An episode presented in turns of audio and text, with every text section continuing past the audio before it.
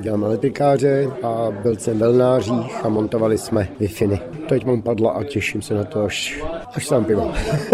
Petr Randáček vysvětlil, proč jsme se sešli v jedné z teplických hospod. Evropská unie tím, jak vznikla na těch ideálech, ano, byly nějaký ideály, které by měly být. Dneska ne, dneska je to diktatura.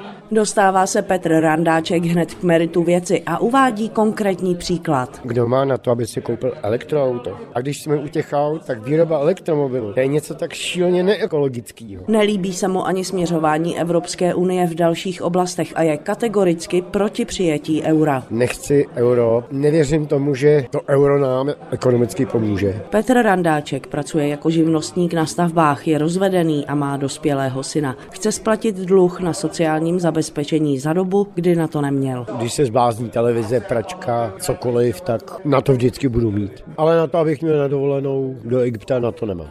Dovolenou ne, že bych neměl. Mám kamarády, teď jsme se zbali na týden, jsme jeli do Jižních Čech.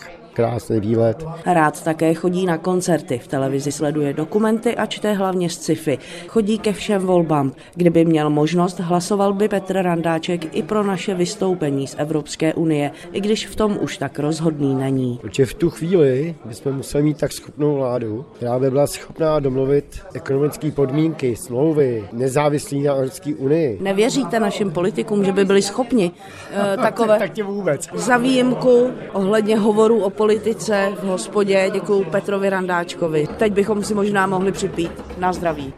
Z Teplic Gabriela Hauptfoglová, Český rozhlas.